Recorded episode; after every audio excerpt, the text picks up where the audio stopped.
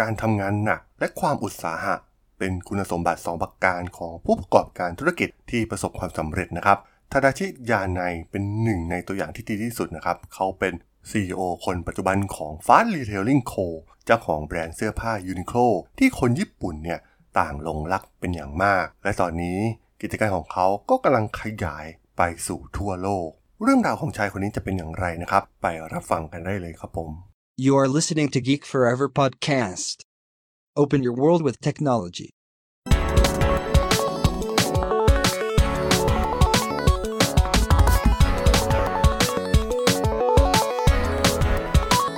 This is Geek Story.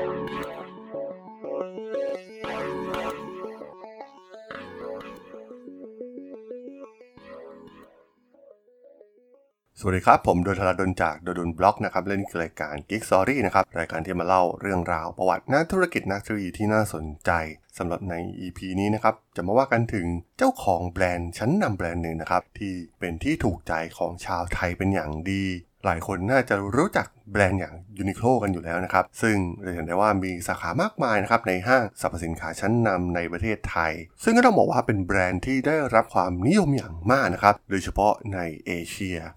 สำหรับเรื่องราวของทาดาชิยาไนก็ถือว่าน่าสนใจมากๆนะครับ เขาเกิดเมื่อวันที่ 7 กุมภาพันธ์ ปี 1949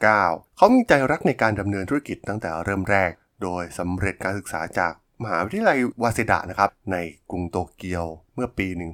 1971 ในสาขารัฐศาสตร์ ซึ่งหลังจากที่สำเร็จการศึกษาเนี่ยเขาก็เริ่มต้นจากการขายเสื้อผ้าบรุษและเครื่องครัวที่ซูเปอร์มาร์เก็ต Jusco ซึ่งหลังจากใช้เวลา 1 ปีที่ Jusco นะครับ เขาก็ได้ลาออกจากงาน เข้าร่วมธุรกิจตัดเย็บเสื้อผ้าของพ่อของเขานะครับ และตั้งชื่อว่าโอโกริโชจิ เขาเปิดร้าน Uniqlo จริง ๆ แห่งแรกในปี 1984 ที่เมืองฮิโรชิมานะครับ และเรื่องราวของ Uniqlo เนี่ย ก็ได้เริ่มต้นหลังจากนั้นไปต้นมา เขาใช้เวลาเพียงแค่ 10 ปีนะครับในการนำพาร้านเล็ก ๆ ในย่านชานเมืองแห่งนี้ จนสามารถเปิดร้านค้าอื่น ๆ อีกหลายสิบร้านเลยทีเดียว และสุดท้ายนะครับเขาก็สามารถนำยูนิโคลเนี่ยขายหุ้นสู่สาธารณชนหรือการทำ IPO ได้สำเร็จในปี 1994 ซึ่งเป็นเวลาที่น้อยมากๆนะครับสำหรับธุรกิจเสื้อผ้าในยุคนั้น ต่อมาในปี 1998 นะครับ เมื่อทางแบรนด์เนี่ยได้เปิดร้านค้าสาขาโตเกียวแห่งแรกในเขตฮาราจูกุนะครับ โดยเป็นการเปิดตัวท่ามกลางเศรษฐกิจหลังฟองสบู่ของญี่ปุ่น ซึ่งถือว่าเป็นเรื่องที่ท้าทายยาในเป็นอย่างมาก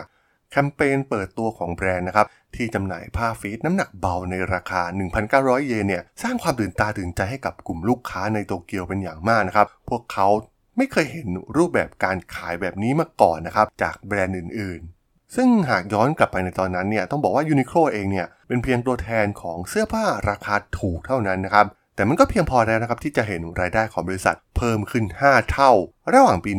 1998 ถึงปี 2001 นะครับ หลังจากบุกไปตะลุยเมืองหลวงในเมืองโตเกียวได้สำเร็จ ซึ่งเป็นเวลาหลายปีนะครับที่ยูนิโคลเองเนี่ยก็ยังไม่ก้าวไปไหนไกลสักเท่าไหร่นะครับ แม้ก่อนหน้านี้เนี่ยจะได้รับการสนับสนุนจากสินค้าฮิตใหม่ ๆ และแรงผลักดันในการขยายธุรกิจในต่างประเทศ แต่ Fast Retailing Co เนี่ยก็ได้กลับมาเติบโตอีกครั้ง หลังจากผ่านวิกฤตการเงินโลกในปี 2008 ซึ่งต้องบอกว่านับตั้งแต่เริ่มต้น จุดแข็งของ Fast Retailing Co ก็คือ การกำหนดราคาที่สมเหตุสมผลสำหรับสินค้าพื้นฐานมาโดยตลอดนั่นเองนะครับ ซึ่งแตกต่างจากคู่แข่งทางธุรกิจอื่นๆ ทาคาฮิโร่คาซาฮายะนะครับ นักวิเคราะห์การค้าปลีกได้กล่าวถึงธุรกิจของยูนิโคไว้หนึ่งนี้นะครับยานายเองเนี่ยได้กำหนดภารกิจที่ชัดเจนสำหรับบริษัทในการจัดหาเสื้อผ้าราคาถูก และมีประโยชน์ใช้สอยมากขึ้นสำหรับทุกคนทุกวัย และได้ทำในสิ่งที่จำเป็นเพื่อบรรลุในสิ่งนั้น ต้องบอกว่าความลับของอำนาจในการกำหนดราคาของ Uniqlo เนี่ยส่วนหนึ่งมาจากผลจากการสั่งซื้อจำนวนมากในอุตสาหกรรมสิ่งทอ ซึ่งช่วยให้ทำงานร่วมกับผู้ผลิตสิ่งทอได้อย่างใกล้ชิดยิ่งขึ้น เพื่อผลิตวัสดุพิเศษจำนวนมากในราคาถูกนั่นเอง ซึ่งถือว่าเป็นข้อได้เปรียบที่สำคัญของแบรนด์อย่าง Uniqlo ความสมดุลของคุณภาพและราคาเนี่ยก็ได้รับการจัดการอย่างดีนะครับ ซึ่งนำไปสู่ส่วนแบ่งการตลาดที่เพิ่มขึ้นในเอเชียเป็นหลัก ซึ่งนั่นไม่ได้เปลี่ยนแปลงนะครับ แม้จะเจอผลกระทบจากการแพร่ระบาดของไวรัสโควิด -19 ก็ตามนะครับ ซึ่งแม้ว่าผู้บริโภคทั่วไปเนี่ยจะเลือกมากขึ้นก็ตาม แต่ Fast Retailing Co เนี่ยก็ยังสามารถเติบโตได้ดียูนิโคสร้างเครือข่ายที่กว้างขวาง โดยมุ่งเป้าไปที่ลูกค้าทุกวัยและทุกไลฟ์สไตล์นะครับ ซึ่งหมายความว่า มันเป็นตลาดที่มีศักยภาพในระยะยาว และใหญ่มากๆสำหรับ Uniqlo และถือว่ามากกว่า Zara เองนะครับ ที่เป็นคู่แข่งหลักของพวกเขา Uniqlo เองเนี่ยก็ประสบความสำเร็จอย่างมากในการปลูกฝังความภักดีของลูกค้าชาวญี่ปุ่นนะครับแต่พื้นที่ที่จะเติบโตนั้นมีจำกัด ตลาดในประเทศของ Uniqlo เนี่ยเริ่มอิ่มตัวและหดตัวนะครับ เนื่องจากจำนวนผู้สูงอายุที่สูงขึ้น จีนยังเป็นศูนย์กลางการผลิตหลักของ Fast Retailing Co.มาอย่างยาวนานนะครับ และยังเป็นตลาดหลักที่สำคัญของพวกเขาอีกด้วย บริษัทตั้งฐานการผลิตครั้งแรกในเซี่ยงไฮ้ในปี 1999 นะครับ ก่อนที่จะเปิดตัวร้านแรกในปี 2002 แรงบันดาลใจของยาไนก็คือ Giordano นะครับ แบรนด์ฮ่องกงที่ก่อตั้งโดยจิมมี่ไหล ซึ่งปัจจุบันเนี่ย Uniqlo มีร้านค้าประมาณ 60 แห่งในอเมริกาเหนือ และ 100 แห่งในยุโรปนะครับ ร้านค้าในเมืองสำคัญสำคัญ เช่น นิวยอร์ก มิลาน และปารีสนะครับ เป็นส่วนหนึ่งของการสร้างแบรนด์ระดับโลกของพวกเขา ในขณะที่บริษัทเนี่ยมีแผนที่จะเปิดร้านค้า 200 แห่งในสหรัฐอเมริกาภายในปี 2020 แต่ก็ประสบปัญหาในการสร้างผลกำไรนะครับ ซึ่งมีร้านค้าอย่างน้อย 50 แห่ง ประสบกับสภาวะขาดทุนในตลาดอเมริกา ที่ดูเหมือนจะไม่ชอบใจในแบรนด์ Uniqlo มากนัก Fast Retailing Co เนี่ยได้สร้างชื่อเสียงในการเป็นอุตสาหกรรมค้าปลีกผู้บริโภคดิจิทัลรูปแบบใหม่นะครับ ซึ่งในช่วงไม่กี่ปีที่ผ่านมาด้วยความพยายามอย่างทะเยอทะยานที่จะ transform สู่ดิจิทัล และเปลี่ยนแปลงทุกส่วนของ supply chain เข้าสู่ยุคดิจิตอลมากยิ่งขึ้น ตั้งแต่เปิดคลังสินค้าอัตโนมัติสำหรับการขายอีคอมเมิร์ซในเขตอาริยาเกะของโตเกียวในปี 2018 หลังจากนั้นก็ได้ตั้งคลังสินค้าแห่งที่ 2 ในญี่ปุ่นนอกจากนี้ยังวางแผนที่จะเปิดคลังสินค้าที่คล้ายกันในตลาดอื่นๆอีกด้วยนะครับ Uniqlo ได้เข้าสู่เวียดนามและอินเดียนะครับ ซึ่งถูกมองว่าเป็นอีกตัวขับเคลื่อนการเติบโตที่มีศักยภาพสำหรับบริษัทยูนิโคเองเนี่ยมีร้าน 251 แห่งในเอเชียตะวันออกเฉียงใต้ อินเดียและออสเตรเลียยานายกล่าวว่าเขาเล็งเห็นถึงยอดขายในเอเชียตะวันออกเฉียงใต้ ซึ่งในที่สุดเนี่ยจะสามารถทำได้ในระดับเดียวกับที่ขายในประเทศจีน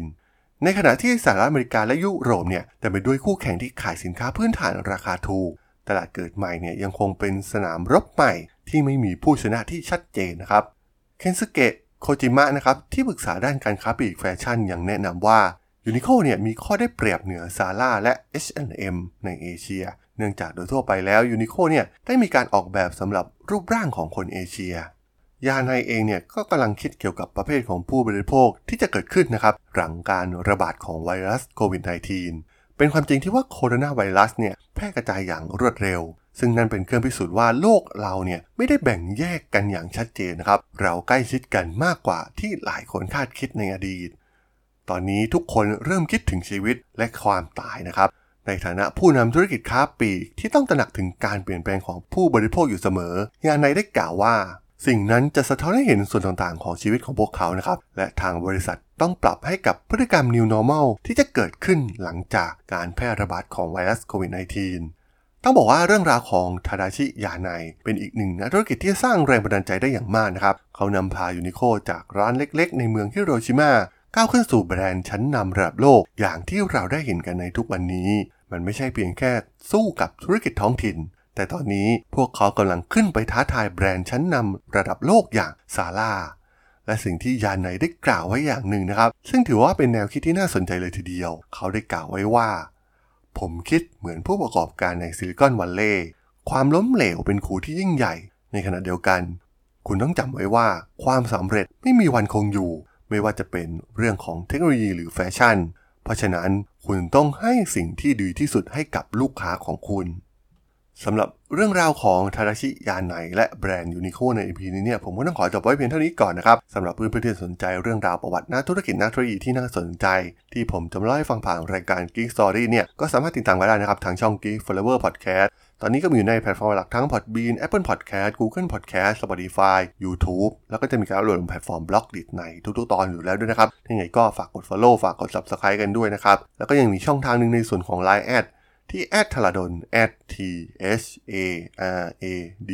s o l สามารถแอดเข้ามาพูดคุยกันได้นะครับ ผมก็ส่งสาระดีๆพอดแคสต์ดีๆให้ท่านเป็นประจำอยู่แล้วด้วยนะครับ ถ้าอย่างไรก็ฝากติดตามทางช่องทางต่างๆกันด้วยนะครับสำหรับใน EP นี้เนี่ยผมก็ต้องขอลากันไปก่อนนะครับ เจอกันใหม่ใน EP หน้านะครับผม สวัสดีครับ